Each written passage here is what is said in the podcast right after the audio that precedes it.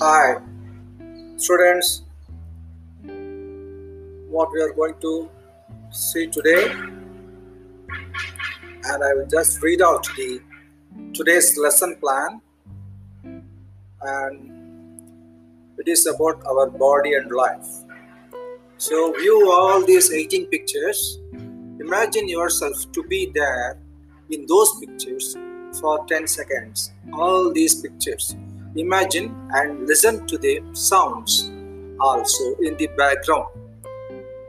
Then we will talk about the body. The body is for life, not life is for body. And then because life is everywhere, life is everywhere in air, water, and soil. And life comes from combination of the five elements above three and fire and sky added. That's it. Beyond Earth, in the vortex of planets, how they float in space without hitting one another. These planets, how they float in the universe without hitting one another. Did we anytime think about it? Okay, combination is alive in the atmosphere, each producing the other in cycles every day. This entire cycle and the materials are known as Prapancham or universe. Everybody's life was and is and will be in atmosphere as we, or rather our life known as soul, are born again and take a different body because the five elements shape our body when the soul enters again the earth. Such life merges with the superhuman, always in the universe, whom we call God. These superhumans take birth in the world as avatars, that is, rebirth in another superhuman form. Avatars, and we worship them as God. So, Rama, Lord Rama, Lord Krishna, and all other gods or gurus were avatars whom we worshipped and will worship. Those who do not believe in or accept God cannot understand this theory of the universe as told above. Thank God. And as we found in page 3 and 4 of the annexed page, our source. Enjoy yourself when you are in a big place where you can see ocean or hills or lake and observe absolute silence or a single sound by closing your eyes, opening again, repeating every minute. And these are those pictures that I referred to in the beginning.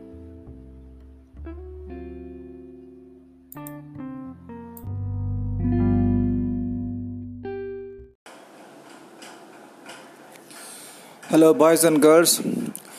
Today is Saturday, right?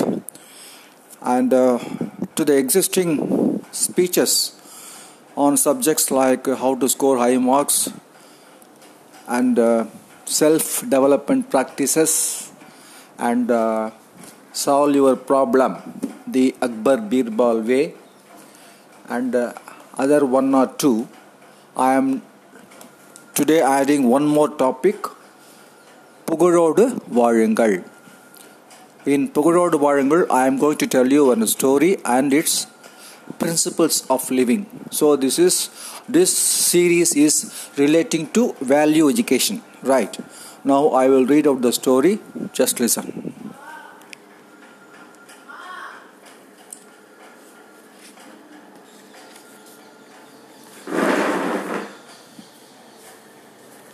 just listen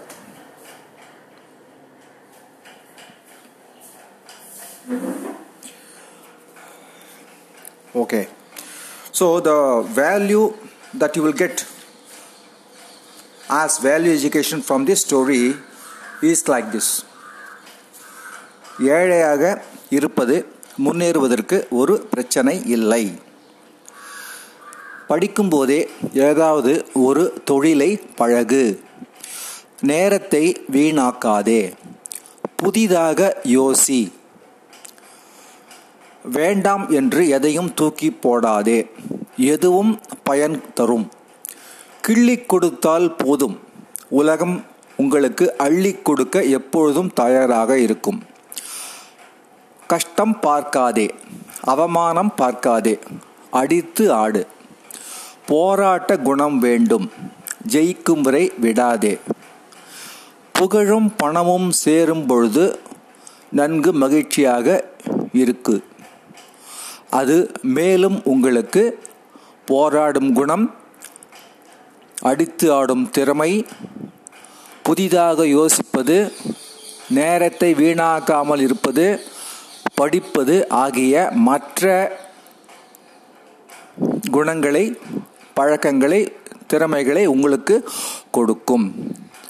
so இந்த ஒன்பது கட்டளைகள் இருக்குது this is called nine commandments இந்த ஒன்பது கட்டளை ஞாபகம் வச்சுங்க.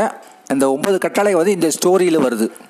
அந்த ஸ்டோரியை ஞாபகம் வச்சுங்க. ஸ்டோரி ஞாபகம் வச்சுக்கும் போது அந்த ஒன்பது கட்டளையும் ஞாபகம் வச்சுக்கணும். ரைட்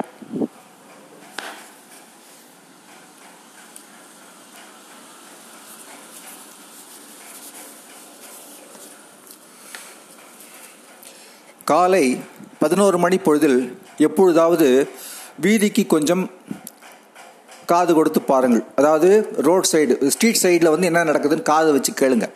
எந்த ஊர் எந்த பேட்டை ஆனாலும் சரி ஒரு லொடலொடத்த சைக்கிளின் இரண்டு பக்கமும் கோணிப்பைகளை கட்டிக்கொண்டு பழைய ஈயம் பித்தளைக்கு பேரிச்ச பழம் என்று கத்திக்கொண்டு யாராவது ஒரு தொழிலாளி அவசியம் போய் கொண்டிருப்பார். அவரை வழி மறித்து நிறுத்தி நீ முயற்சி செய்தால் உன்னால் உலகின் டாப் பத்து பணக்காரர்களுள் ஒருவனாக முடியும் என்று அவரிடம் நீங்கள் சொன்னால் நிச்சயமாக அவர் நம்ப மாட்டார் ஆனால் லக்ஷ்மி மிட்டல் நம்புவார். பழையதை சாப்பிட்டு பழையதை உடுத்தி கொண்டு பழையவற்றை குறிவைத்து தேடி புதிய சகாப்தம் படைக்க முடியும் என்று உலகுக்கு நிரூபித்தவர் லக்ஷ்மி மிட்டல்.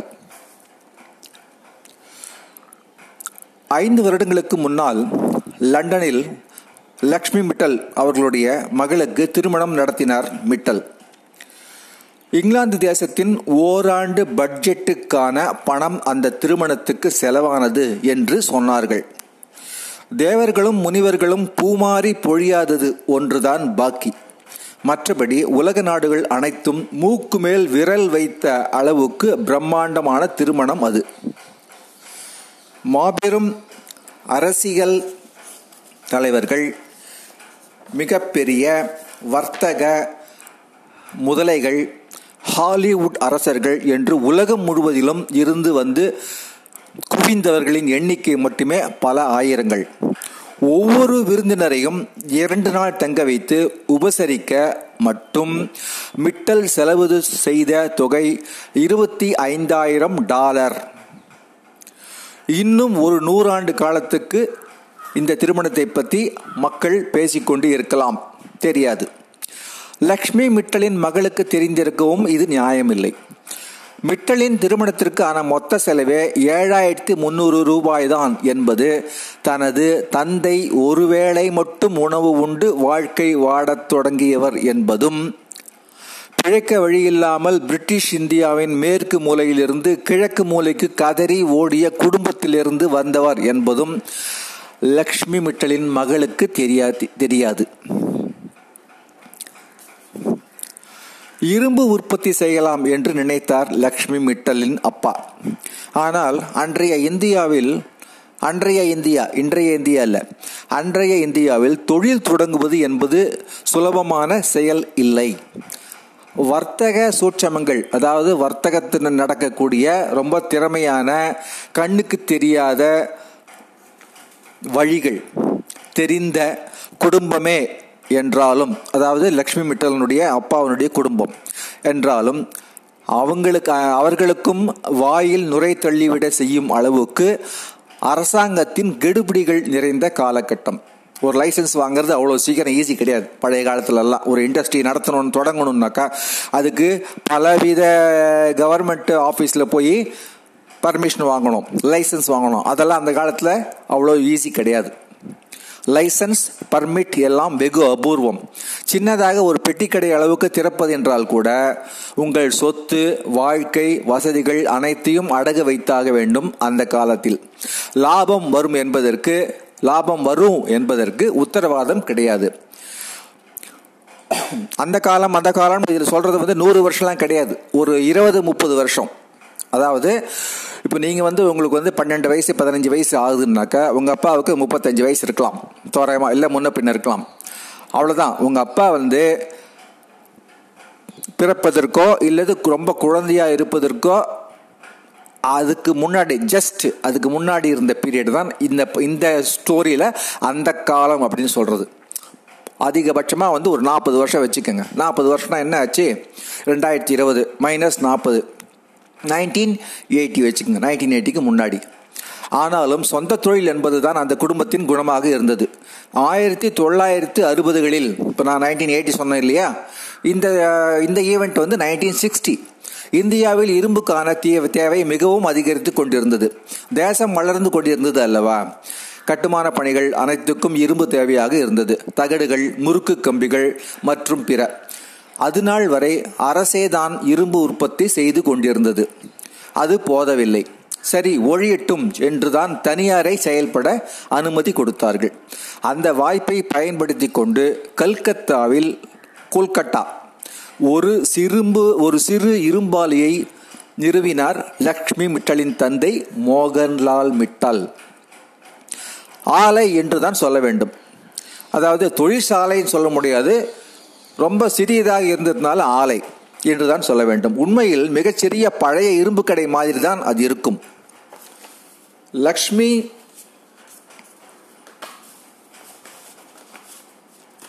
லக்ஷ்மி மிட்டலின் அப்போது கல்லூரியில் படித்துக் கொண்டிருந்தார். படிப்பு முடிந்தவுடன் உழைப்பு உழைப்பு முடிந்தவுடன் படிப்பு. ஒரு நாளைக்கு பதினைந்து மணி நேரம் உழைத்தேன் என்று பின்னாளில் அதாவது தொழிலதிபர் ஆன பிறகு ஒரு நாளைக்கு பதினைந்து மணி நேரம் உழைத்தேன் என்று பின்னாளில் லக்ஷ்மி மிட்டல் சொல்லியிருக்கிறார். மிகச் சிறு வயதிலேயே குடும்ப கஷ்டம் தெரிந்தவர் என்பதால் படிப்பு நேரம் போக அப்பாவுக்கு அவருடைய வேலையில் உதவுவது என்பது அவரது இயல்பாக இருந்தது. நல்லதா கெட்டதா தெரியாது. ஆனால் குடும்ப தொழில் என்பதால் இரும்பின் மீது அவருக்கு ஆர்வம் உண்டானது. இரும்பு இல்லாமல் மனித வாழ்க்கை இல்லை. என்று மிட்டலின் அப்பா சொல்வாராம். ஒரு மாபெரும் இரும்பு உருக்கு ஆலை என்பது அவரது கனவாக இருந்தது. தொழிலில் கொஞ்சம் கொஞ்சமாக முன்னுக்கு வந்து விசாகப்பட்டினத்திலும் வேறு சில இடங்களிலும் இன்னும் பெரிய பெரிய ஆலைகள் என்று அவர் கனவு கண்டபோது லக்ஷ்மி மிட்டல் தன் பங்குக்கு அது அப்பாவுடைய கனவு மகனுடைய கனவு வந்து லக்ஷ்மி மிட்டல் தன் பங்குக்கு பெங்களூரிலும் கல்கத்தாவிலும் இரும்பு உற்பத்தி செய்யும் ஆலைகளை நிறுவும் அளவுக்கு தொழிலில் அறிவு பெற்றிருந்தார். நல்லா கவனிங்க. இந்தோனேஷியாவில் ஒரு இரும்பு ஆலை அமைக்க வாய்ப்பு கிடைக்கும் என்று அவருக்கு தெரிந்தது. அதனால் காசியைச் சேர்ந்த உஷா என்னும் பெண்ணை திருமணம் செய்து கொண்டார். உஷாவின் தந்தையும் லக்ஷ்மி மிட்டலின் தந்தையும் கூட்டணி வைத்து இந்தோனேஷியாவில் இரும்பு ஆலை நிறுவினார்கள். அதை பார்த்து கொள்ள இருபத்தி ஓரு வயதான லக்ஷ்மி மிட்டல் இந்தோனேஷியாவுக்கு அனுப்பப்பட்டார். லக்ஷ்மி மிட்டலின் இன்றைய பிரம்மாண்ட வளர்ச்சிக்கு அடிப்படை காரணம் அவரது நூதனமான நாவல் அதாவது யாருக்கும் அவ்வளோ சீக்கிரம் வராத ஐடியாக்கள் மாத்தியோசி அப்படின்னு கேள்விப்பட்டீங்கல்ல அந்த மாதிரி. நூதனமான யோசனைகள். மாத்தியசுன்றது நமக்கு தெரிஞ்சு இப்போதான் வந்து ஒரு பத்து வருஷமா பேசப்படுற ஒரு ஒரு சொல். ஆனால் அந்த சொல்லுக்கு என்ன பலன் பயனோ செயலோ அதை வந்து நாற்பது வருஷத்துக்கு முன்னாடியே வந்து லக்ஷ்மி மிட்டல் செஞ்சிருக்கார். இரும்பு தொழில் தொழிலில் ஆண்ட்ரூ கார்னிகி. இவருக்கு அப்புறம் மிட்டல் தான் உலகெங்கும் தெரிந்த ஒரே பெயர். கணக்கு வழக்கு இல்லாத பணத்தை அவர் உற்பத்தி செய்கிறார் என்று தெரிந்தவர்களுக்கு அவர் எப்படி அவ்வளவு பணம் செய்தார் என்பது நிறைய அநேகமாக நிறைய பேருக்கு தெரியாது. உண்மையில் லக்ஷ்மி மிட்டலின் ஃபார்முலா என்பது இரும்பு அல்ல. எல்லா தொழில்களுக்குமே பொதுவான ஒரு ஃபார்முலா தான்.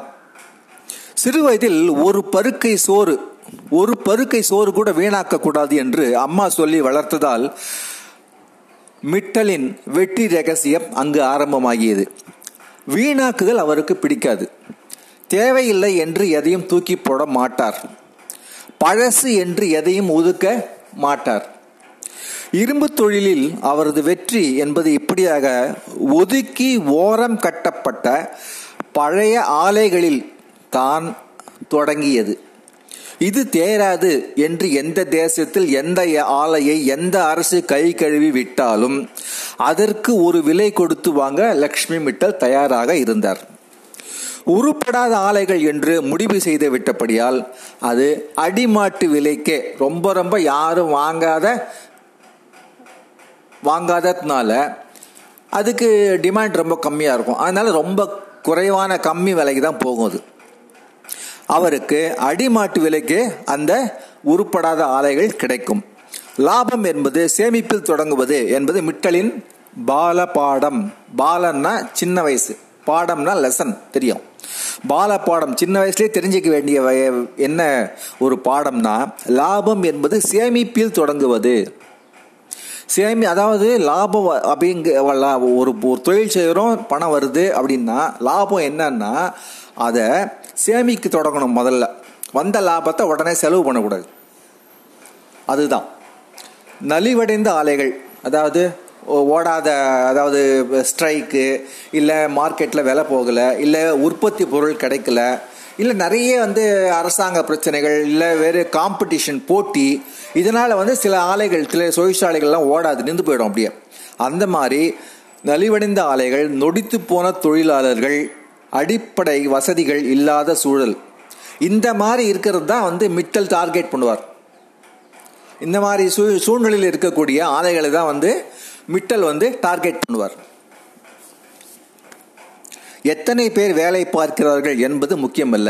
எப்படி வேலை நடக்கிறது என்பதே மிட்டலுக்கு முக்கியம். தனது ஊழியர்களின் முழு திறமையை வெயிட் முழு திறமையை கொண்டு வருவதற்காக அவர் பாடுபடு பாடுபட்டார். அதுதான் மிட்டலின் வெற்றி ரகசியம். அவர்கள் எதிர்பாராத சம்பளத்தை மிட்டல் கொடுப்பார். ஸோ அவர் என்ன பண்ணுவார்? அவங்களுக்கு அந்த ஊழியர்களுக்கு உள்ளே இருக்கிற திறமையை முழுசும் வெளிக்கொண்டு வருவார். அந்த திறமை தனக்குள்ளே இருக்குங்கிறது அந்த ஊழியர்களுக்கே தெரியாது. அந்த மாதிரி தெரிஞ்ச பிறகு அந்த ஊழியர்கள் தன்னுடைய முழு திறமையை வெளிப்படுத்தும் போது அந்த ஊழியர்கள் அவங்களே எதிர்பார்க்காத அளவுக்கு அதிகமாக சம்பளம் கொடுப்பாராம். லக்ஷ்மி மிட்டல். சம்பளம் மட்டும் இல்லை மற்ற வசதிகளையும் செஞ்சு கொடுப்பார். உழைப்பு என்பது ஒரு வேலை என்று இல்லாமல் பொழுதுபோக்காக உணரச் செய்வது அவரது வழக்கம். அதாவது இதுதான் உங்களுக்கு பொழுதுபோக்கு. இது வந்து உங்களுக்கு அதாவது வேலை வேலை வேலைன்னு கஷ்டப்பட்டுக்கிட்டு செய்கிறது வேலை இல்லை அப்படிங்கிறது அவருடைய எண்ணம். அதாவது அதை வந்து நாம் ஜாலியாக ஒரு பொழுதுபோக்காக செய்கிறோம் ஸோ அதாவது உங்களுக்கு பிடிச்ச வேலையை வந்து நீங்கள் நாள் முழுக்கவே செஞ்சீங்கன்னாக்கா உங்களுக்கு களைப்பு தெரியாது. அல்லது வந்து உங்களுக்கு அதனால் வந்து ப்ரெஷர் தெரியாது. இது ஐயோ இது பண்ணணுமே இதை உள்நத்துக்குள்ளே பண்ணணுமே இதை இப்படி பண்ணணுமே அப்படிங்கிற களைப்பு ப்ரெஷர் உங்களுக்கு கிடையாது. ஸோ உங்களுடைய வேலையை வந்து ஒரு பொழுதுபோக்காக எடுத்துக்கிட்டிங்கனாக்கா அதில் உங்கள் உங்களுடைய முழு அறிவு முழு திறமையை வெளிப்படுத்திங்கனாக்கா உங்களுக்கு வந்து வேலையினுடைய கஷ்டமே தெரியாது அப்படிங்கிறது தான் வந்து அவருடைய வழி.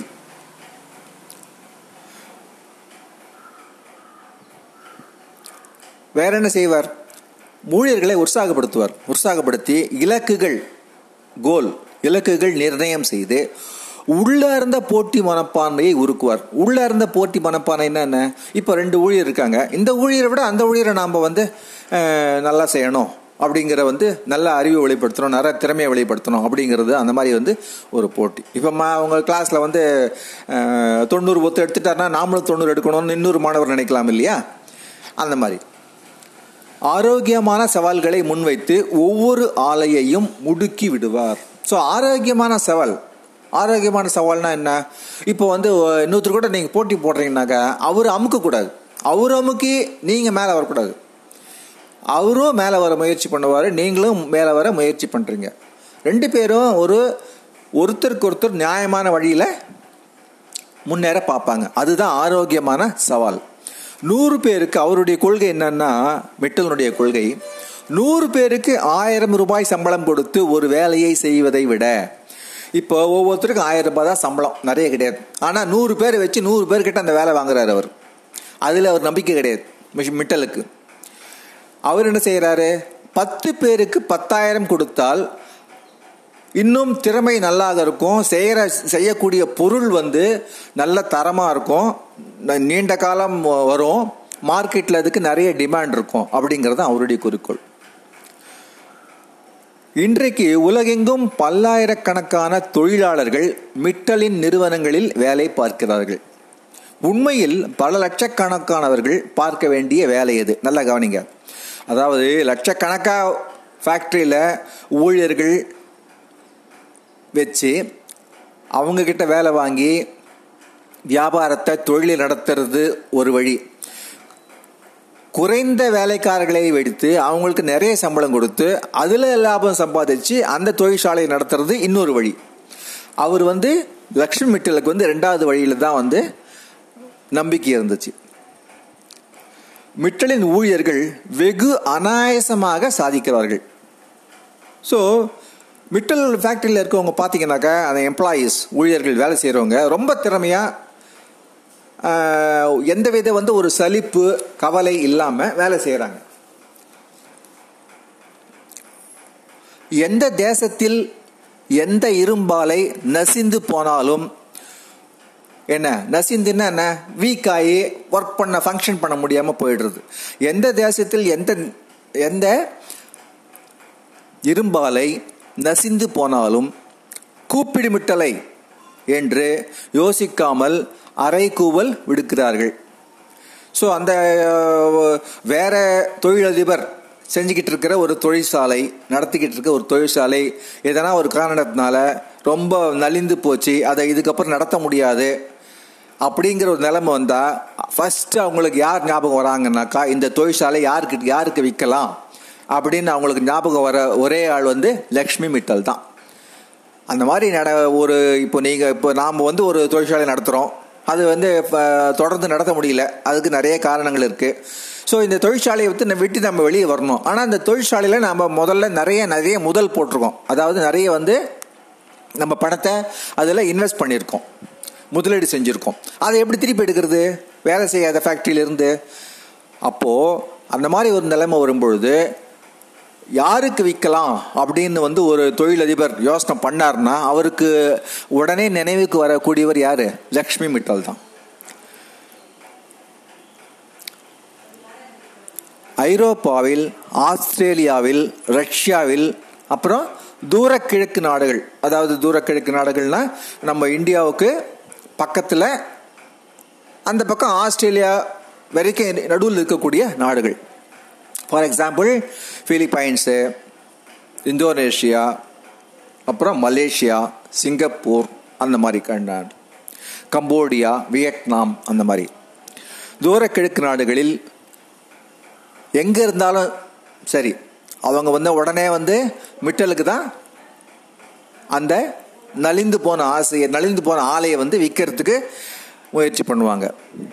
மிட்டலுடைய உலகம் என்பது ஒரு கிராமம்தான். அதாவது நினைப்பை பொறுத்த வரைக்கும். ஒரு பெரிய ஃபேக்ட்ரி உலகமே அவருக்கு அவருக்கு வந்து ஒரு பெரிய ஃபேக்ட்ரி மாதிரி தான் இருக்கு அவருக்கு இரும்பு உற்பத்தி செய்ய தெரியும். ஆனால் பிரமாதமான வசதிகள் வேண்டாம். அடிப்படை வசதி இருந்தால் போகிறோம் அவருக்கு.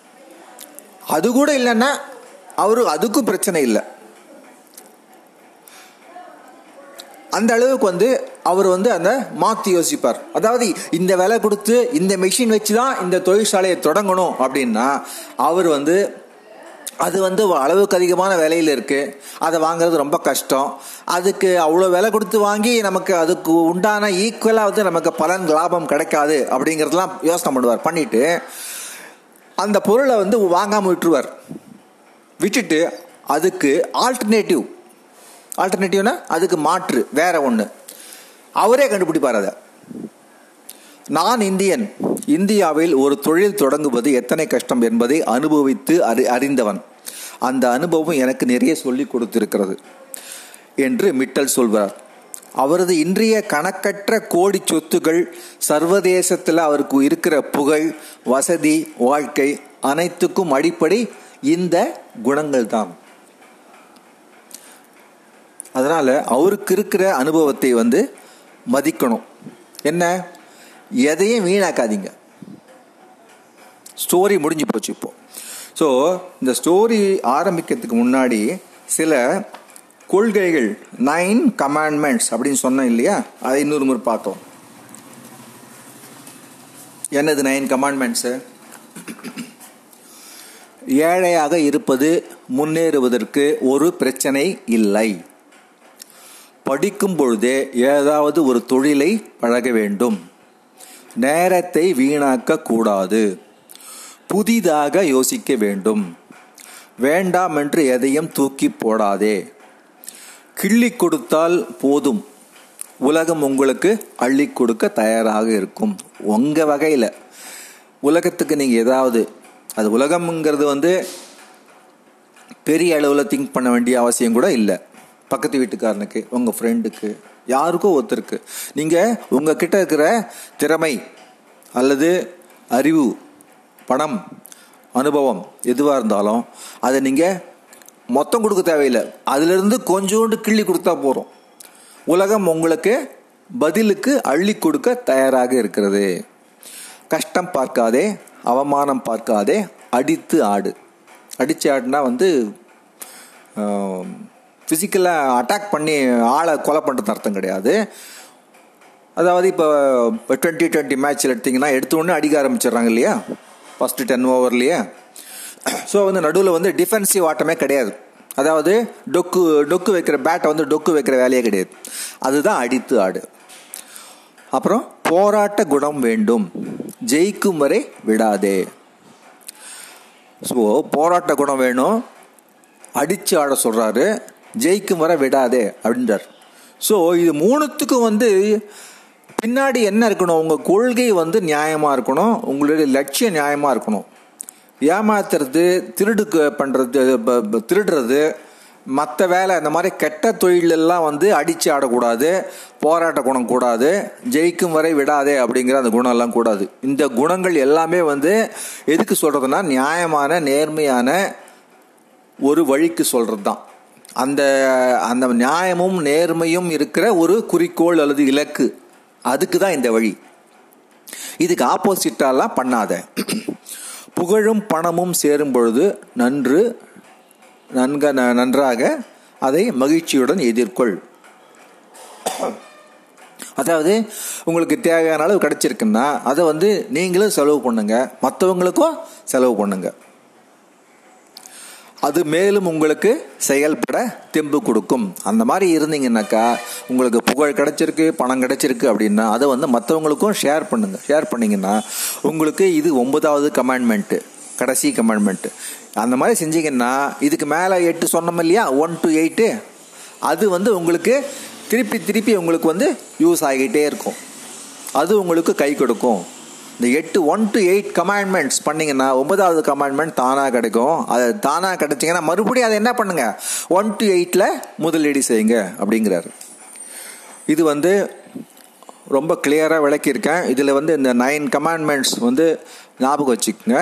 அந்த நைன் கமாண்ட்மெண்ட்ஸுக்கு உள்ள அந்த லக்ஷ்மி மிட்டலனுடைய ஸ்டோரியும் ஞாபகம் வச்சுங்க. லக்ஷ்மி மிட்டலை பற்றி உங்களுக்கு இன்னும் தெரிஞ்சுக்கணும்னா இன்டர்நெட்டில் கொஞ்சம் ஆராய்ஞ்சு பாருங்கள் விக்கிபீடியா அப்படின்னு ஒரு வெப்சைட் இருக்குது டபிள்யூஐகேஐ பிஇடிஐஏ அந்த விக்கிபீடியான்ற உங்களுக்கு யார் யார் பற்றிலாம் வந்து உங்களுக்கு பயன் தரக்கூடிய வகையில் தெரிஞ்சுக்கணும் அப்படின்னு இருக்கோ அந்த வெப்சைட்டில் நீங்கள் விக்கிபீடியா அப்படின்ற வெப்சைட்டில் போய் பார்த்தீங்கன்னா நீங்கள் வந்து அவரை பற்றிய சரியான விவரங்கள் இருக்கும். அதாவது அங்கே வந்து கெஸ் பண்ணுறது வதந்திகள்லாம் போட மாட்டாங்க. அவரை பற்றிய சரியான விவரங்கள் அவருடைய லைஃப் ஹிஸ்ட்ரி அவர் என்ன தொழில் செஞ்சார் இப்போ எப்படி இருக்கார் இருக்காரா இல்லையா? அந்த மாதிரி விவரங்கள்லாம் அந்த விக்கிபீடியாவில் பார்க்க முடியும். ஏன்னா அது வந்து ஒரு நபர் எழுதக்கூடிய வெப்சைட்டு கிடையாது. விக்கிபீடியா டபிள்யூஐ கேஐ பிஇடிஐஏ இந்த விக்கிபீடியாங்கிறது வந்து ஒரு நபர் எழுதக்கூடிய வெப்சைட் கிடையாது. இதில் வந்து எக்கச்சக்கமான எடிட்டர்ஸ் எக்கச்சக்கமான ஆசிரியர்கள் இருக்கிறாங்க. அவங்க நிறைய பேர் சேர்ந்து உண்மையை வந்து அங்கங்கே மற்ற வெப்சைட்லலாம் வந்து அந்த உண்மையை சேகரித்து அதை வந்து இது சரியா அப்படின்னு வெரிஃபை செஞ்சு அப்புறம்தான் அந்த விக்கிபீடியாவில் அவங்க போடுறாங்க. அதனால் விக்கிபீடியாவில் இருக்கிற விஷயங்கள் ஓரளவுக்கு அதிகமாகவே உங்களுக்கு நம்பிக்கையான உண்மையாக இருக்கும். Okay we will see in the next class with another story under the title புகழோடு வாழுங்கள் bye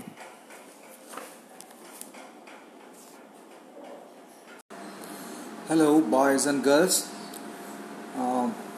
value education அந்த சப்ஜெக்டில் இந்த வாரம் நம்ம என்ன பார்க்க போகிறோம்னாக்கா ஏற்கனவே பார்த்ததனுடைய கண்டினியூவேஷன் அதாவது how to score high marks how to score high marks அந்த சப்ஜெக்டில் அடுத்த போர்ஷன் நம்ம பார்க்க போகிறோம் போன போர்ஷன் என்னன்னு மறந்துட்டு இருந்தீங்கன்னாக்கா அந்த ஆங்கர் டாட் எஃப்எம் ஏற்கனவே அனுப்பிச்சிருங்க உங்களுக்கு.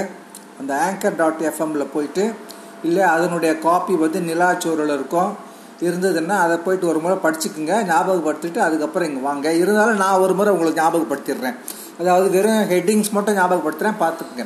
இந்த ஹெட்டிங்ஸ் வந்து போன வாரம் நடந்தது மட்டும் இல்லை அதுக்கு முன்னாடி வாரத்துலேருந்தே சொல்லிடுறேன். ஏன்னா கொஞ்சம் நாள் ஆச்சுன்னா உங்களுக்கு போன வாரம் மட்டும் இல்லை அதுக்கு முன் வாரங்களும் மறந்துடும் ரைட் ஸோ முதல்ல என்ன சொன்னோம்?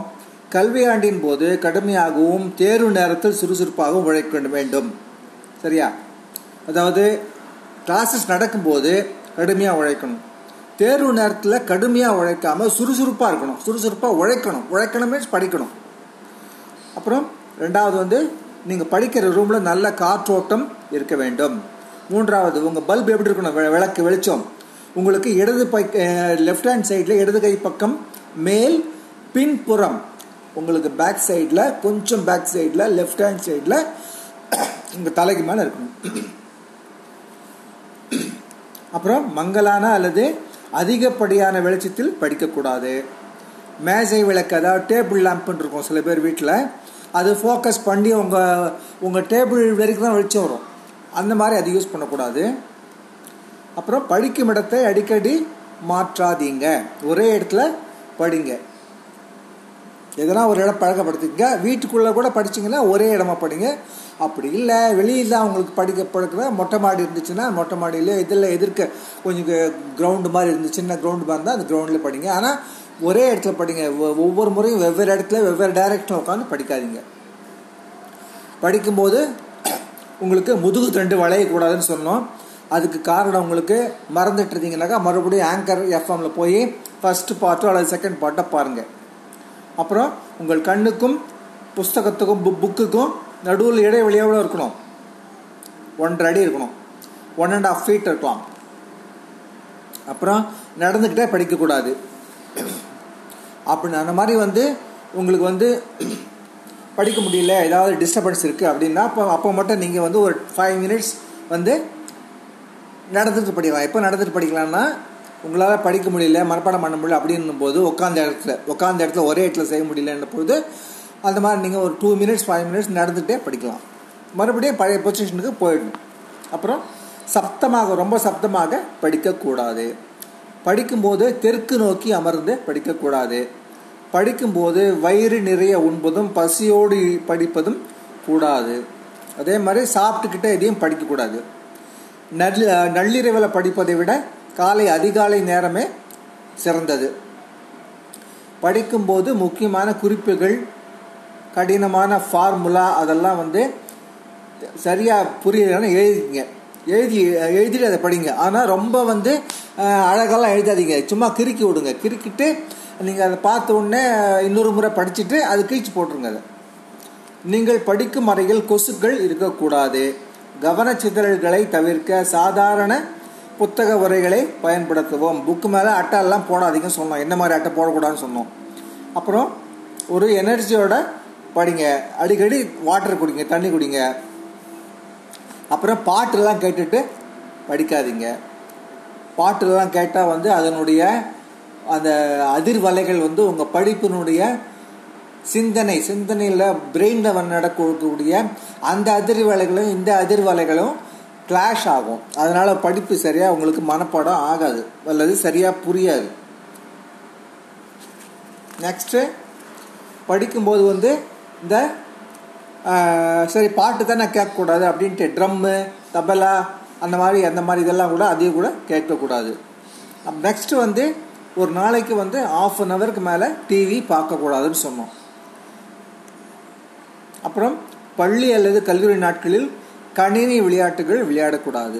கம்ப்யூட்டர் கேமு மொபைல் கேம்ஸ்லாம் விளையாடக்கூடாது. எப்போன்னாக்கா வெக்கேஷன் பீரியடு தவிர மீதி எந்த பீரியட்லேயுமே விட விளையாடக்கூடாது.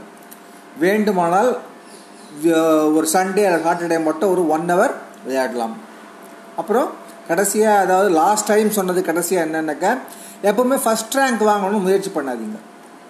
உங்களை நீங்களே இம்ப்ரூவ் பண்ணணும். உங்களை நீங்களே பீட் பண்ணணும். அப்படி தான் நினைக்கணுமே தவிர வேற ஒருத்தரை பீட் பண்ணணும்னு நினச்சிங்கனாக்கா அவர் வந்து சரியாக படிக்காவிட்டாலோ அல்லது வந்து வேறு காரணத்தினாலோ உங்களுக்கு அந்த பிடிப்பு இருக்காது. அதாவது இன்னொரு இன்னொருத்தரை பீட் பண்ணணும் அப்படிங்கிற அந்த பிடிப்பு இல்லைன்னா நீங்கள் பழையபடி மார்க்கு குறைவாக எடுக்க ஆரம்பிச்சிருவீங்க. அதனால் உங்களை நீங்களே பீட் பண்ணணுங்கிறது அதுதான் முக்கியம். ரைட் ஓகே இப்போ நெக்ஸ்ட் போர்ஷனுக்கு போகலாம்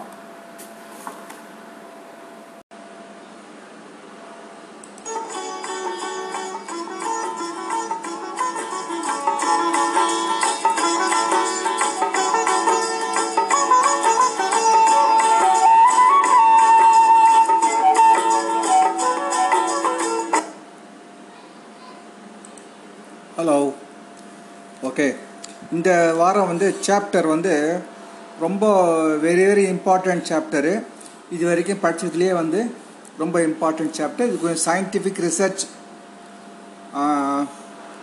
சயின்டிஃபிக் ரிசர்ச் பண்ணி அது மூலம் வந்த விளைவுகளை வச்சு இந்த லெசன் எடுத்து தயாரிச்சிருக்கு. இதுக்கு முன்னே சொன்னதெல்லாம் வந்து ரொம்ப சாதாரண விஷயங்கள் தான். இது வந்து கொஞ்சம் டீப்பான விஷயம். அதாவது இந்த சாப்டரில் என்ன சொல்லலாம்? உங்களுடைய மனதை வந்து நீங்கள் எப்படி வழி நடத்துகிறீங்க உங்கள் மனதை உங்கள் மூளையை வந்து நீங்கள் எப்படி வழி நடத்த போகிறீங்க அப்படிங்கிறதா வந்து இந்த இதில் பார்க்க போகிறோம் அதாவது ஒவ்வொரு மாணவன் ஒவ்வொரு மனுஷன் ஒவ்வொரு மனிதனுக்குள்ளே வந்து ஒரு சிறந்த ஆற்றல் எல்லாருக்குமே இருக்குது. அந்த ஆற்றலை வந்து எப்படி வெளியே கொண்டு வரோம்? அதில் தான் முக்கியமான விஷயம். அந்த மாதிரி வந்து அந்த மாதிரி உங்கள் உங்களுக்குள்ள ஒரு ஒரு ஆற்றலை வந்து அந்த வெளியே கொண்டு வந்தீங்கன்னாக்கா அந்த வெளியே வர அந்த ஆற்றல் வந்து நிச்சயமாக வந்து உங்களுடைய மார்க் வந்து அதிகமாக வாங்கிறதுக்கு பயன்படும். இதுக்கு வந்து ப்ரோக்ராமிங் ஆஃப் யுவர் மைண்ட் அப்படின்னு பேர். ப்ரோக்ராமிங் யுவர் மைண்ட் மனதை வழி நடத்தும் முறை. ஸோ இந்த இதை வந்து நீங்கள் ப்ராக்டிஸ் பண்ணிட்டீங்கன்னாக்கா அதுக்கப்புறம் வந்து நீங்கள் நினைக்கிறதெல்லாம் வந்து ஈஸியாக நடக்கும். அது வந்து நீங்கள் ஃபுல்லாக ப்ராக்டிஸ் நல்லா ப்ராக்டிஸ் பண்ணணும். நிறைய முறை ப்ராக்டிஸ் பண்ண வேண்டியிருக்கும். ஸோ மனதை வழி நடத்தும் முறை அப்படின்னு பார்த்தீங்கன்னா நம்ம எல்லாருக்குமே வந்து ரெண்டு மனம் இருக்குது வெளிமனம் ஆழ்மனம் வெளிமனம் அப்படிங்கிறது வந்து கான்ஷியஸ் மைண்ட் அதாவது நாம் கடந்த காலத்தில் என்ன பண்ணிகிட்ருக்கோமோ இருக்கோமோ அதுதான் வெளிமனம் கான்ஷியஸ் மைண்ட் ஸோ இந்த கான்ஷியஸ் மைண்டுன்றது முழுக்க முழுக்க நம்ம கட்டுப்பாட்டில் இருக்கிறது. அது நம்ம செய்கிற எல்லா வேலையிலும் நம்மளுடைய கவனம் அதில் முழுசாக இருக்கும்.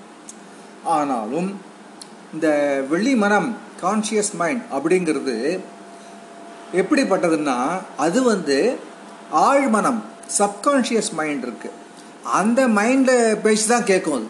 நாம் நிகழ்காலத்தில் வந்து என்ன தான் கேட்டாலும் நம்ம என்ன தான் நினச்சி என்ன தான் நம்ம திட்டம் போட்டு செஞ்சாலும் அது வந்து பின் பிற்பாடு வந்து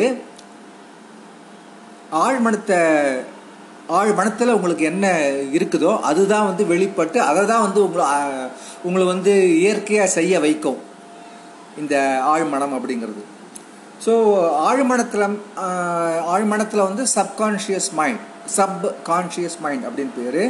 இந்த சப்கான்ஷியஸ் மைண்டுங்கிறது பழைய கால இறந்த கால நிகழ்ச்சிகள் பாஸ்ட் டென்ஸ் அதுதான் வந்து அதனுடைய அந்த பாஸ்ட் டென்ஸில் பாஸ்ட் நடந்த ஆக்ஷன்லாம் வந்து உங்கள் மனசில் வந்து பதிஞ்சிருக்கும். இந்த மனசு வந்து ரொம்ப சக்தி வாய்ந்த மனம்.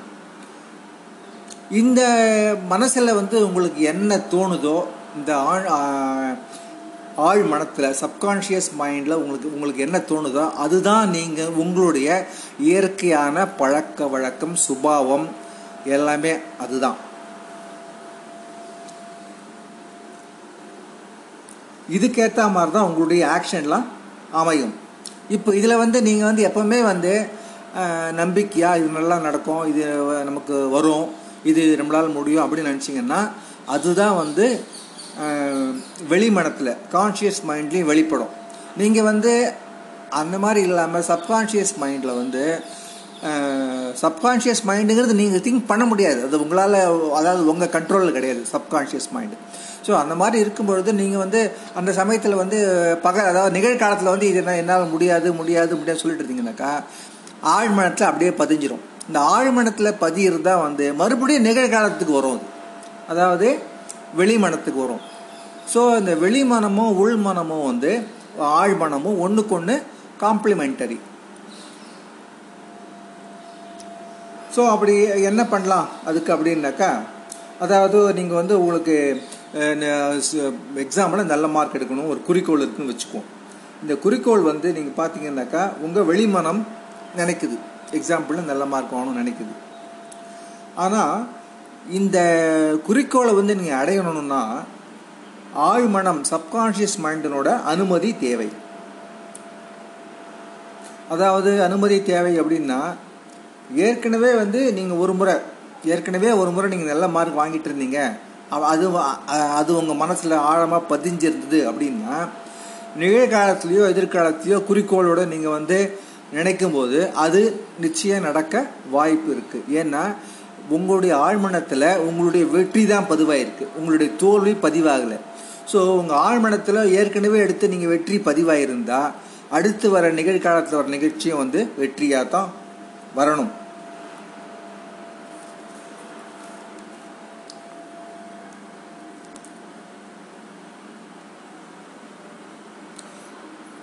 இந்த ஆர்குமெண்ட்டு என்ன சொல்லுவாங்க என்ன சொல்லலாம் ஒருத்தர்? நான் வந்து ஏற்கனவே சராசரி மாணவர் தான். எனக்கு வந்து நான் அதிக மதிப்பெண்லாம் எடுத்தது கிடையாது. அப்படி இருக்கும்போது எனக்கு ஆழ்மனத்தில் எப்படி வந்து எனக்கு அது அதிக மார்க் எடுத்தோம்? அப்படிங்கிறது வந்து எப்படி வந்து எனக்கு பதியும்? அது பதிஞ்சால் தானே வந்து வெளிமனம் வந்து அந்த ஆழ்மனத்தை கேட்கும் அப்படின்னு நீங்கள் கேட்கலாம். ஸோ அதுக்கு என்ன வழி? அதுக்கு என்ன வழின்னதாக்கா வெளிமனம் வந்து ஆழ்மனத்தை நம்பி இருக்கு. ஸோ ஆழ்மனத்தை வந்து நீங்கள் வந்து கண்ட்ரோல் பண்ண ஆரம்பிச்சிட்டிங்கன்னா அதாவது ஆழ்மனத்தை வந்து நீங்கள் வந்து ஆழ்மனத்தை வந்து நீங்கள் வந்து அதுக்கு ஹெல்ப் பண்ண ஆரம்பிச்சிட்டிங்கனாக்கா அதை கைட் பண்ண ஆரம்பிச்சிட்டிங்கனாக்கா அது வந்து என்ன ஆகும் உங்களுக்கு வந்து வெளிமனத்துடன் ஒன்றாக செயல்பட்டு உங்களுடைய குறிக்கோளை அடைய வழிவகுக்கும். ஸோ அந்த மனதை வழி நடத்துதல் அதாவது இப்போ ஃபஸ்ட்டு பார்த்தோம் ப்ரோக்ராமிங் யுவர் மைண்ட் ஸோ இந்த ப்ரோக்ராமிங் யுவர் மைண்ட் அப்படின்றதுல வந்து நீங்கள் பார்த்தால் மூணு வழி இருக்குது அதில் அந்த மனதை வழி நடத்துதல் வந்து மூணு முறை மூணு முறையில் இப்போ செய்ய வேண்டியிருக்கும். அதாவது ஃபஸ்ட்டு வந்து சுய ஆலோசனை தட் இஸ் ஆட்டோ சஜஷன் உங்களுக்கு நீங்களே ஆலோசனை கொடுத்துக்கிறது. ரெண்டாவது சுய மனோவசியம். ஹிப்னாசிஸ் கேள்விப்பட்டிருக்கீங்களா? ஹிப்னாட்டிசம் பண்ணுறான் அப்படின்றது அந்த மாதிரி. சுய மனோவசியம். உங்களுக்கு நீங்களே ஹிப்பா ஹிப்னாசிஸ் பண்ணிக்கணும். அப்புறம் சுய கட்டளைகள். உங்களுக்கு நீங்களே கட்டளை போட்டுக்கணும். உங்களுக்கு நீங்களே வந்து கட்டளை போட்டுக்கணும். ஸோ இதில் வந்து ஃபஸ்ட்டு சுய ஆலோசனைகள். சுய ஆலோசனைகள் என்ன பார்க்கலாம்? இப்போ வந்து ஒரு கிளாஸ் இருக்குது கண்ணாடி கிளாஸ் இருக்குது அதில் வந்து ஃபுல்லாக அழுக்கு தண்ணி இருக்குது. சரியா? அது கீழே தரையில் இருக்குது. அப்புறம் கொஞ்சம் மேலே கொஞ்சம் ஹைட்டில் வந்து ஒரு பாத்திரத்தில் வந்து சுத்தமான தண்ணி இருக்குன்னு வச்சுக்குவோம் இப்போது இந்த கண்ணாடி கிளாஸ் இருக்கு இல்லையா தரையில் அதில் இருக்கிற அழுக்கான தண்ணீரை எப்படி சுத்தப்படுத்துறது? அப்படின்னு பார்த்தீங்கன்னாக்கா இந்த கொஞ்சம் உயரத்தில் பாத்திரத்தில் நல்ல தண்ணி இருக்கு இல்லையா அந்த நல்ல தண்ணி என்ன பண்ணணும் பாத்திரத்தை லேசாக சாய்ச்சிட்டு இந்த அழுக்கான தண்ணி இருக்கிற குடுவையில் கண்ணாடி பாட்டிலில் வந்து அது கொட்டுற மாதிரி செய்யணும். அந்த உயரத்திலிருந்து இந்த நல்ல தண்ணி வந்து அழுக்கான தண்ணி மேலே தெரிச்சு வரும்போது இந்த தண்ணீரில் அழு கீழே இருக்கிற த- கண்ணாடி குடுவையில் இருக்கிற அழுக்கான தண்ணீர்லாம் மேலே வந்துடும் அதெல்லாம் மேலே வந்து ஓவர் ஃப்ளோ ஆகி த- வெளியே க- அந்த கண்ணாடி குடுவைக்கு வெளியே போயிடும். அப்போது மிச்சம் இருக்கிறதெல்லாம் பார்த்தீங்கன்னா நல்ல தண்ணி ஆகிடும் இப்போ அதுலேருந்து அழுக்கெல்லாம் வெளியே போயிடுச்சு. மேலே இருந்த நல்ல தண்ணி கீழே இதில் வந்து வந்ததுனால இப்போ இந்த பாத்திரத்தில் இருக்கிறதும் நல்ல தண்ணி ஆகிடுச்சு ஸோ இது வந்து ஒரு எக்ஸாம்பிள் அதாவது அந்த அழுக்கெல்லாம் செதறி வெளியே ஓடிச்சு. அதுதான் இங்கே கவனிக்க வேண்டியது நீங்கள் அந்த மாதிரி ஊற்றிக்கிட்டே இருக்கும்போது எல்லா அழுக்கு நீரும் வெளியே போயிட்டு கண் அந்த கண்ணாடி த- குடுவையில் இருக்கிற தண்ணி வந்து சுத்தமாயிடும். ஸோ இது மாதிரி தான் நம்மளுடைய மனமும். சரியா? இந்த இதே மாதிரி தான் நம்மளுடைய மனமும் செயல்படுது. நீங்கள் வந்து எப்போவுமே உங்கள் திறமைகளை வந்து எனக்கு திறமை இருக்குது என்னால் இது பண்ண முடியும் நல்ல மார்க் வாங்க முடியும். அப்படின்னு நீங்கள் என்ன பண்ணணும் நம்பணும். நீங்கள் எனக்கு எனக்கு அவ்வளோவா பத்தாது. எனக்கு வந்து எஜுகேஷன் சரியில்லை. சொல்லிக் கொடுக்க யாரும் இல்லை. எனக்கு சொன்னால் புரியல. இந்த மாதிரியே நீங்கள் நினச்சிக்கிட்டு இருந்தீங்கன்னாக்கா அது வந்து உங்களுடைய ஆழ்மனத்தில் தான் பதிஞ்சுக்கிட்டே இருக்கும் அது. அப்போது ஆழ்மனத்திலிருந்து உங்களுக்கு எந்த கைடன்ஸும் வெளிமனத்துக்கு வராது. அதனால் நீங்கள் வந்து இதுதான் வந்து சுய ஆலோசனை முறைன்னு சொல்கிறோம் அதாவது சுய ஆலோசனை முறைன்னாக்கா நீங்கள் வந்து உங்களுடைய உங்களை நீங்களே சந்தேகப்பட்டுட்டே இருக்கக்கூடாது. முடியுமா முடியாதான்னு. ஸோ அந்த மாதிரி உங்களை நீங்களே சந்தேகப்படாமல் இருக்கிறதுக்கு ஒரு சில வார்த்தைகள் இருக்குது சில சென்டென்ஸ்கள் இருக்குது அந்த சென்டென்ஸை நல்லா கவனிங்க. இந்த சென்டென்ஸை டெய்லி வந்து இதில் இந்த இப்போ அடுத்து நான் என்ன சொல்ல போகிறேன்னா அதுபடி டெய்லி வந்து படி அதை வந்து பேசிகிட்டே இருங்க. உங்களுக்கு நீங்களே பேசிகிட்டு இருங்க. சரியா? நான் திறமை உடையவன் நேர்மையானவன் நான் சுறுசுறுப்பானவன் நான் தைரியமானவன் நான் வல்லமை உடையவன் நான் அன்பானவன் நான் விழிப்பு உணர்வு உடையவன் நான் மகிழ்ச்சியானவன் நான் நேசிப்பவன் நான் கடமை தவறாதவன் நான் ஆர்வம் மிகுந்தவன் நான் நலமுடையவன் நான் பெருந்தன்மை உடையவன் நான் அதிர்ஷ்டமானவன் நான் ஆற்றல் மிகுந்தவன் நான் வளம் உடையவன் நான் உண்மையானவன் நான் நல்வாய்ப்பு பெற்றவன் நான் உற்சாகமுடையவன் நான் பக்தி உள்ளவன் நான் நம்பிக்கை நிறைந்தவன் நான் அசாதாரணமானவன் நான் தலை சிறந்தவன் நான் அர்ப்பணிப்பு உடையவன் நான் அற்புதமானவன் நான் அறிவு கூர்மை உடையவன் நான் பொங்கி எழுபவன் நான் உறுதியானவன் நான் அழகானவன் நான் பொறி உடையவன் நான் உறுதியானவன் நான் ஒழுக்கம் உடையவன் நான் வெற்றியாளன் நான் மேதையானவன் நான் நம்பிக்கை உடையவன் நான் தேசப்பற்று உடையவன்.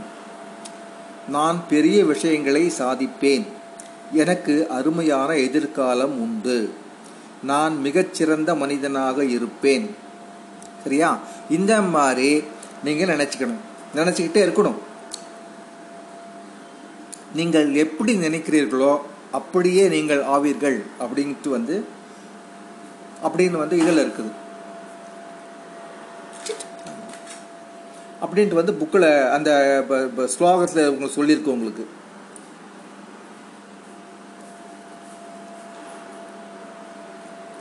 அதாவது எத் பாவம் தத் பவதி. இத்தகைய நேர்மையான வார்த்தைகள் உங்களுக்குள் சொல்லிக்கொண்டே இருந்தால் பத்து பதினஞ்சு நாட்களில் அவை உங்கள் ஆழ்மனதினுள் பதிந்து விடும். அதன் பின் அந்த வார்த்தைகள் உங்கள் உள் உணர்வுடன் கலந்து உங்கள் மனதில் ஒலித்து கொண்டே இருக்கும். இதன் மூலம் ஆழ்மனம் உங்கள் விரும்பியவாறே நீங்கள் விரும்பியவாறே மாறுவதற்கு தொடர்ந்து வழிகாட்டும். சரியா? நெக்ஸ்ட் வந்து சுய மனோவசியம் செல்ஃப் ஹிப்னாசிஸ் ஓகே இப்போ சுய மனோவசியம் அப்படின்னா உங்கள் ஆழ்மனதில் இருக்கும் எதிர்மறையான எண்ணங்கள் எதிர்மறையான எண்ணங்கள்லாம் இப்போ தான் சொன்னோம் இல்லையா? உங்களை நீங்களே சந்தேகப்பட்டு இருப்பீங்க அது. சுய ஆலோசனை முறையில் நீங்கும் அப்படின்னு இந்த ஆத்தர் சொல்கிறார் சுய மனோவசியம் என்பது நேர்மறையான சிந்தனைகளை ஆழ்மனதில் பரப்பி நிரப்பி அதனை மிக உறுதியாக ரெக்கார்ட் பதிய செய்யும் பயிற்சி முறை. இதுதான் சுய மனோவசியம். ஓகே இதில் என்ன செய்வது இதில் என்ன செய்யணும் அப்படின்னு பார்த்தீங்கன்னாக்கா சிலதெல்லாம் வந்து பார்த்தீங்கன்னா ஏற்கனவே உங்களுக்கு தெரிஞ்சது கூட வந்து இது சிங்க் ஆகும். அதாவது காலையில் படுக்கையில் இருந்தபடி கீழ்கண்டவாறு உங்கள் நாளை தொடங்கவும். என்னென்ன? இறைவா இந்த நாள் எனக்கு ஒரு சிறப்பான நாளாக இருக்கட்டும் அப்படின்னு நீங்கள் காலையில் எழுந்து சிந்தனை பண்ணுறீங்க இந்த மாதிரி. இந்த மாதிரி தான் உங்களுடைய நாளை நீங்கள் ஆரம்பிக்கணும். ஸோ இது வந்து சயின்டிஃபிக்காக வந்து சைக்கலாஜிக்கலாக வந்து ரிசர்ச் பண்ணி சொல்ல சொல்லப்பட்ட ஒரு வார்த்தை அல்லது ஒரு திட்டம் அல்லது ஐடியா ஸோ இதுதான் வந்து நம்ம பக்தி மார்க்கத்தில் ஆன்மீகத்தில் வந்து உங்களுக்கு ஏற்கனவே பால விகாஸில் கிளாஸில் சொல்லி கொடுத்துருக்காங்க. கராக்கரை. ஸோ அந்த கராக்கரையில் என்ன அர்த்தம் வருதோ அதே அர்த்தம் தான் வந்து இது இங்கேயும் வரும். உங்கள் மனதில் நிறைய அன்புடன் உங்கள் பெற்றோரை மனதில் தியானம் செய்யுங்கள். பின்னர் ஊக்கம் அடைவதற்கான உறுதிமொழியை மனதிற்குள் இந்த மாதிரி சொல்லுங்கள்.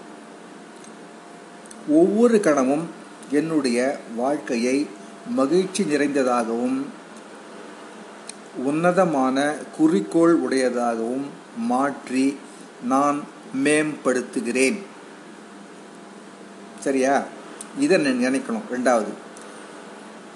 மூணாவது என்ன பண்ணுறீங்கன்னாக்கா இதை சொல்லி முடிச்சுட்டு ரைட் சைடு திரும்பணும். பெட்லேருந்து உங்கள் ரைட் சைடில் திரும்பி எழுந்து பெட்டு மேலே உட்காருங்க உட்காந்துட்டு இப்போது முன்பக்கம் குனியணும். குனிஞ்சு உங்கள் வலது கையால் பூமியை தொடணும். தரையை தொட்டு உங்கள் கண்ணில் வச்சுக்குங்க. சரியா? உங்கள் தரையை தொட்டு உங்கள் கண்ணில் வச்சுக்குங்க. அந்த மாதிரி வச்சுக்கும் போது என்ன பேசணுன்னாக்கா நான் என் நாட்டிற்கு புகழ் சேர்ப்பேன். நான் என் நாட்டிற்கு புகழ் சேர்ப்பேன். பின்னர் என்ன? இது முடிஞ்ச பிறகு படுக்கையிலிருந்து எழுந்து முகத்தை கழுவி துடைச்சி கொண்டு ஒரு முழு நீள கண்ணாடி முன் நின்று கீழ்காணும் வலிமை வாய்ந்த உறுதிமொழிகளை சொல்ல வேண்டும். ஸோ கண்ணாடி முன்னே நிற்கிறீங்க கண்ணாடி முன்னே நின்று என்ன பண்ணுறீங்க இந்த வலிமையான சென்டென்ஸ் இந்த வந்து உறுதிமொழி சென்டென்ஸ் மட்டும் இல்லை உறுதிமொழியை சொல்ல சொல்லிக்கிறீங்க. உங்களுக்கு நீங்கள் சொல்லிக்கிறீங்க. என்ன? நான் தனித்திறமை உடைய மாணவன் ஆவேன். நான் வாழ்வில் மிகச்சிறந்த சாதனைகளை படைப்பேன். என்னுடைய உண்மையான மதிப்பை நிரூபிப்பேன். என்னால் முடியும் நிச்சயம் முடியும். இந்த நாள் முழுவதும் என்னுடைய நேரத்தை பயன்மிக்கதாக ஆக்குவேன். இது எனக்கு சவால். இது எனக்கு சவால். இது எனக்கு சவால். அப்படின்னு மூணு முறை சொல்கிறேன் இந்த ஆறு சென்டென்ஸையும் என்ன பண்ணுறீங்க மனது மனசில் வந்து விஸ்பர் பண்ணிக்கிறீங்க. நீங்கள் வெளியே வேறு யாருக்கும் கேட்குற மாதிரி சொல்கிறவனும் அவசியம் இல்லை. உங்கள் மனசுக்குள்ளேயே நீங்கள் விஸ்பரிங் விஸ்பர்னா ஞாபகம் இருக்கா? வேர்டு நோஸ் ஜோலில் படித்தோமே விஸ்பரிங்னு அந்த விஸ்பர் உங்களுக்குள்ளேயே நீங்கள் வந்து சொல்லிக்கணும். இதை வந்து உறுதியாக நீங்கள் உங்களுக்கு நீங்களே சொல்லிக்கணும். இந்த மாதிரி வந்து காலையில் ஃபைவ் மினிட்ஸு அப்புறம் மாலையில் அல்லது இரவிலோ ஃபைவ் மினிட்ஸ் இந்த மாதிரி சொல்லி சொல்லி என்ன பண்ணுறீங்க உங்கள் மனதை ஸ்ட்ராங் ஆக்குறீங்க. இந்த மாதிரி வந்து பார்த்தீங்கன்னாக்கா ஒரு நாளைக்கு மார்னிங் அஞ்சு ஈவினிங் அஞ்சுன்னு சொன்னோம் இல்லையா? நைட் அஞ்சுன்னு சொன்னோம் இல்லையா? ஸோ ஒரு நாளைக்கு டெய்லி பத்து நிமிஷமாவது நீங்கள் வந்து இந்த சுய மனோவசியம் கண்டிப்பாக செய்யணும்.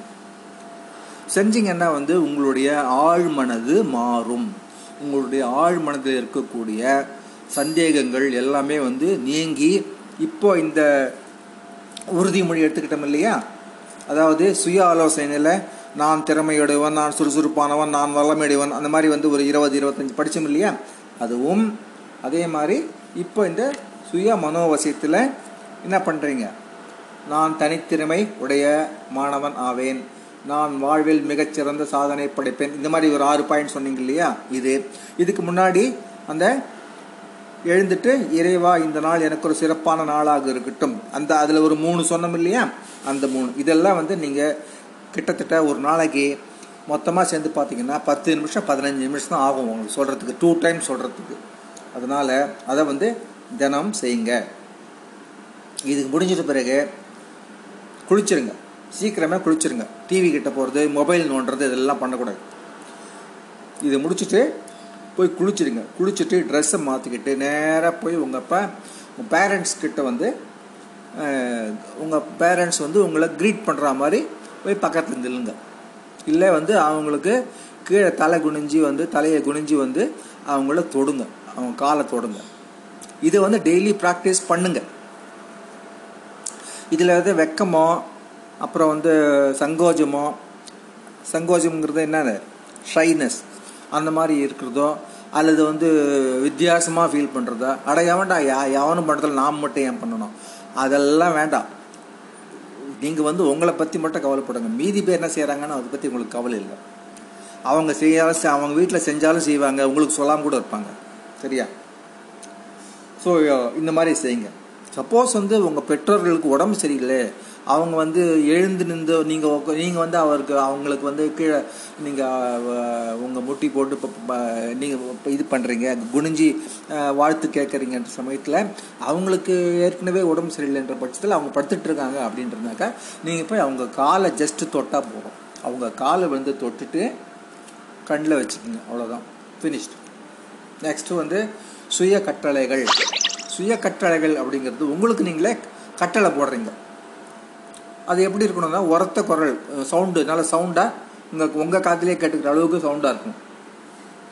இதில் என்ன பண்ணுறோம் நீங்கள் ஒவ்வொரு முறை தப்பு பண்ணும்போதும் என்ன பண்ணுறீங்க உங்களையே நீங்கள் வந்து திட்டிக்கிறீங்க. அதாவது இரக்கம் இல்லாமல் உங்களை நீ உங்களை உங்ககிட்டே நீங்கள் வந்து இரக்கம் இல்லாமல் இருக்கீங்க. அந்த மாதிரி மனசில் வந்து நீங்கள் திட்டிக்கணும் உங்களையே. எப்படின்னு? எப்படி வேணால் திட்டலாம் அது உங்களுக்கு தெரிஞ்ச விஷயம். புத்தி இல்லாதவனே முட்டாளே நீ எப்படி தப்பு பண்ணலாம்? இனி நீ தப்பு பண்ணக்கூடாது. ஆர்வமாக இருக்கணும். கவனமாக இரு. விழிப்புடன் இரு. அப்படின்னு இந்த மாதிரி வந்து நீங்கள் உங்களுக்கு நீங்களே வந்து திட்டிக்கிட்டு அப்புறம் புத்திமதி சொல்லிடலாம். இந்த மாதிரி வந்து திட்டிக்கிட்டு புத்திமதி சொல்கிறீங்க அதோடு விட்டுறக்கூடாது. நெக்ஸ்ட்டு வந்து நீங்கள் உங்களை நீங்களே பாராட்டிக்கணும். பாராட்டவும் பாராட்டிக்கணும் உங்களை நீங்களே. நன்றாக இது வந்து நல்லா நல்லா இருக்குது ரொம்ப வந்து பெட்டராக வந்து செஞ்சுருக்கேன் உன்னால் முடியலன்னா வேறு யாரால் முடியும்? நீ வந்து நிஜமாவே திறமை தான் இருக்குது உனக்கு உனக்கு உனக்கு வந்து நல்ல திறமை இருக்கு. தான் இருக்குது இதே மாதிரி வந்து செயலாட்டத்துலேயும் வந்து உன்னுடைய கவனம் இருக்கணும். இன்னும் வந்து நல்லா ட்ரை பண்ணணும் அப்படின்ட்டு உங்களுக்கு நீங்களே பாராட்டிக்கணும். இந்த இதில் வந்து இருபத்தி மூணாம் புலிகேசியில் வந்து வடிவேல் சொல்வார்ல தன்னைத்தானே சொல்லிக்குவார். நான் நீ ராஜதந்திரங்களை கரைத்து குடித்து விட்டாயடான்னு சொல்லிக்குவார்ல வடிவேல் வடிவேல். அந்த மாதிரி உங்களை நீங்களே பாராட்டிக்குங்க. அதுக்கு முன்னாடி உங்களை நீங்களே திட்டிக்குங்க. இது ரெண்டும் அவசியம். சுய கட்டளைகள் இடுவதால் நீங்கள் தலை சிறந்து விளங்கினால் உங்கள் வாழ்க்கையில் அற்புதங்கள் நிகழும். இது வந்து ரொம்ப முக்கியமான ஒன்று நெக்ஸ்ட் வந்து எதிர்மறை வழி நடத்துதல். எதிர்மறை வழி நடத்துதல்னால் இதுக்கு ஆப்போசிட்டாக ஒன்று பண்ணணும். ஆப்போசிட்டாக பண்ணுறது வந்து இந்த லெசனுக்கு பொருத்தம் இல்லை. அது இன்னொரு லெசனுக்கு பொருத்தமாக இருக்கும். அது அந்த லெசன் வரும்பொழுது உங்களுக்கு அந்த எதிர்மறை சொல்லலாம். இப்போது எதிர்மறை வழி நடத்துதல் வேறு எதிர்மறை சிந்தனை வேறு. இப்போ எதிர்மறை சிந்தனைன்றதை பற்றி என்னான்னு பார்ப்போம். அதாவது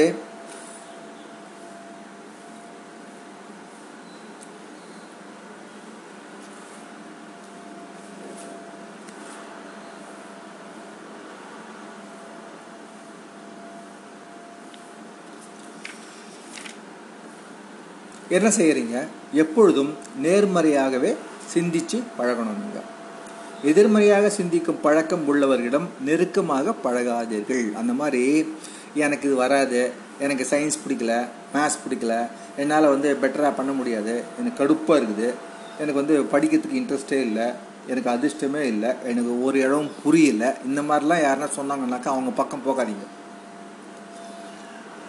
நேர்மறையான தெளிவான சிந்தனை உடையவர்கள் கிட்டவே வந்து நீங்கள் நண்பர்களாக இருங்க. அப்போது ஒரு சராசரி மாணவருக்கு ஆழ்மனதை சிறப்பாக வழி நடத்த ஒரு மாத காலம் ஆகும். எவ்வளோ நாள் ஆகும்? ஒரு மாதம் ஆகும்.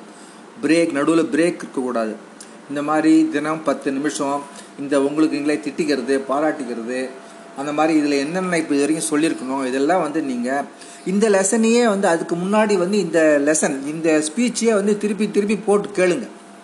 போட்டு கேட்டிங்கன்னா உங்களுக்கு என்ன செய்யணுன்றது மனப்பாடம் ஆகிடும் அப்பப்போ நீங்கள் எடுத்து புக்கு புக் கரெக்டாக இருக்கான்னு புக்கில் எடுத்து பார்ப்பீங்களா? அந்த மாதிரி பார்க்க தேவையில்லை.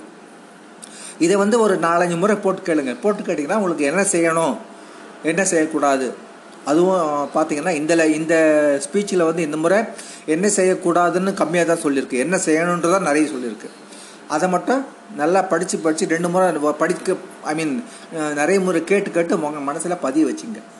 ஸோ ஒரு ஆவரேஜ் ஸ்டூடெண்ட்டுக்கே பார்த்தீங்கன்னாக்கா இந்த இந்த மாதிரி ஆழ்மனதை சிறப்பாக வந்து கைட் பண்ணி முன்னே கொண்டு போகணுன்னாக்கா அதுக்கு ஒரு மாதம் ஆகும். ஸோ இந்த ஒரு மாதங்கிறது வந்து ரொம்ப முக்கியமான பீரியட் நீங்கள் என்னைக்கு ஸ்டார்ட் பண்ணாலும் அது ஒரு மாதம் ஆகும். நாளைக்கு பண்ணலாம் அடுத்த வாரம் பண்ணலாம் அடுத்த மாதம் பண்ணலாம் தள்ளி போட்டிங்கனாக்கா ஓ நீங்கள் எதுவுமே செய்ய மாட்டீங்க. சரியா? அது ஒன்று ரெண்டாவது வந்து நீங்கள் அந்த மாதிரி செய்ய ஆரம்பிச்சிட்டிங்கனாக்கா நடுவில் பிரேக் வரக்கூடாது. ஒரு நாள் கூட நடுவில் பிரேக்கே இருக்கக்கூடாது. அந்த மாதிரி பார்த்துக்குங்க. அந்த மாதிரி பார்த்துக்குங்க. ஸோ இந்த மாதிரி இருந்தால் ஒரு சரா இதை வந்து நீங்கள் ப்ராக்டிஸ் பண்ணிட்டீங்கன்னாக்கா உங்கள் ஆழ் மனது உங்கள் கண்ட்ரோலில் இருக்குது. உங்களுடைய வெளி மனம் நிகழ்காலத்தில் இருக்கக்கூடிய வெளி மனம் வந்து உங்கள் ஆழ் மனதை கேட்கும் ஆழ் எப்போ இருக்கும்னா ஸோ ஓகே ஆழ்மனதுன்றது எனக்கு தெரியுமா சார்? நான் எப்போ எப்போ சார் அப்படி இருப்பேன் அப்படின்னாக்கா தூங்க போகிறீங்க படுத்துட்டீங்க. படுத்துட்டு உங்களுக்கு சத்தம்லாம் உங்கள் சு உங்களை சுற்றி இருக்கிற சத்தம்லாம் கேட்டுகிட்டே இருக்குது. ஒரு ஸ்டேஜில் வந்து என்ன ஆகும்? அந்த சத்தம்லாம் அடங்கும் அடங்கிடும். அடங்கிட்டு அப்போ தூங்க ஆரம்பிச்சிருவீங்க. அந்த ஒரு அஞ்சு நிமிஷம் பத்து நிமிஷம் தூங்க ஆரம்பித்து நீங்கள் வந்து கொஞ்சம் கொஞ்சம் நல்ல ஆழ்ந்த உறக்கத்துக்கு போகிறதுக்கு அந்த பீரியட் தான் வந்து ஆழ்மனதில் இருக்கும். இந்த ஆழ்மனதில் என்ன இருக்குதோ அதை தான் வந்து உங்களுடைய வெளிமனம் சொல்லும். ஸோ நீங்கள் ஆழ்மனத்தில் வந்து நீங்கள் என்ன ரெக்கார்ட் பண்ணணுமோ அதை ரெக்கார்ட் பண்ணி வச்சிட்டிங்கனாக்கா வெளிமனம் வந்து உங்கள் ஆழ்மனத்தை கேட்கும்போது உங்கள் ஆழ்மனம் கரெக்டான டைரக்ஷன் கரெக்டான அட்வைஸ் தான் கொடுக்கும். சரியா? இதை வந்து ப்ராக்டிஸ் பண்ணி பாருங்கள் இந்த வாரம் லெசன் இதோட முடிஞ்சு போச்சு. அடுத்த வாரம் வேறு சாப்டர் நெக்ஸ்ட் டைம் வேறு சாப்டர் பார்க்கலாம். பாய் புகழோடு வாழுங்கள். இந்த சீரியஸில் லக்ஷ்மி மிட்டல் அவர்களுக்கு அடுத்து கார்லோஸ் ஸ்லிம் அப்படிங்கிற அந்த பர்சனாலிட்டி பற்றி படிக்கலாம்னு சொன்னேன். அதை பற்றி அறிவிப்பு சொன்ன பிறகு யாரும் சரியாக ரெஸ்பாண்ட் பண்ணாதனால பண்ணாததால் அந்த ரெக்கார்டிங் நான் வந்து கேன்சல் பண்ணிட்டேன்.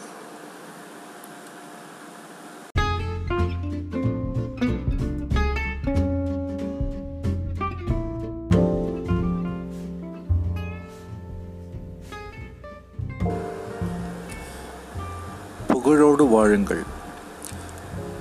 இந்த சீரியஸில் லக்ஷ்மி மிட்டல் அவர்களுக்கு அடுத்து கார்லோஸ் லிம் அப்படிங்கிற அந்த பர்சனாலிட்டி பற்றி படிக்கலாம்னு சொன்னேன். அதை பற்றி அறிவிப்பு சொன்ன பிறகு யாரும் சரியாக ரெஸ்பாண்ட் பண்ணாதனால பண்ணாததால் அந்த ரெக்கார்டிங் நான் வந்து கேன்சல் பண்ணிட்டேன்.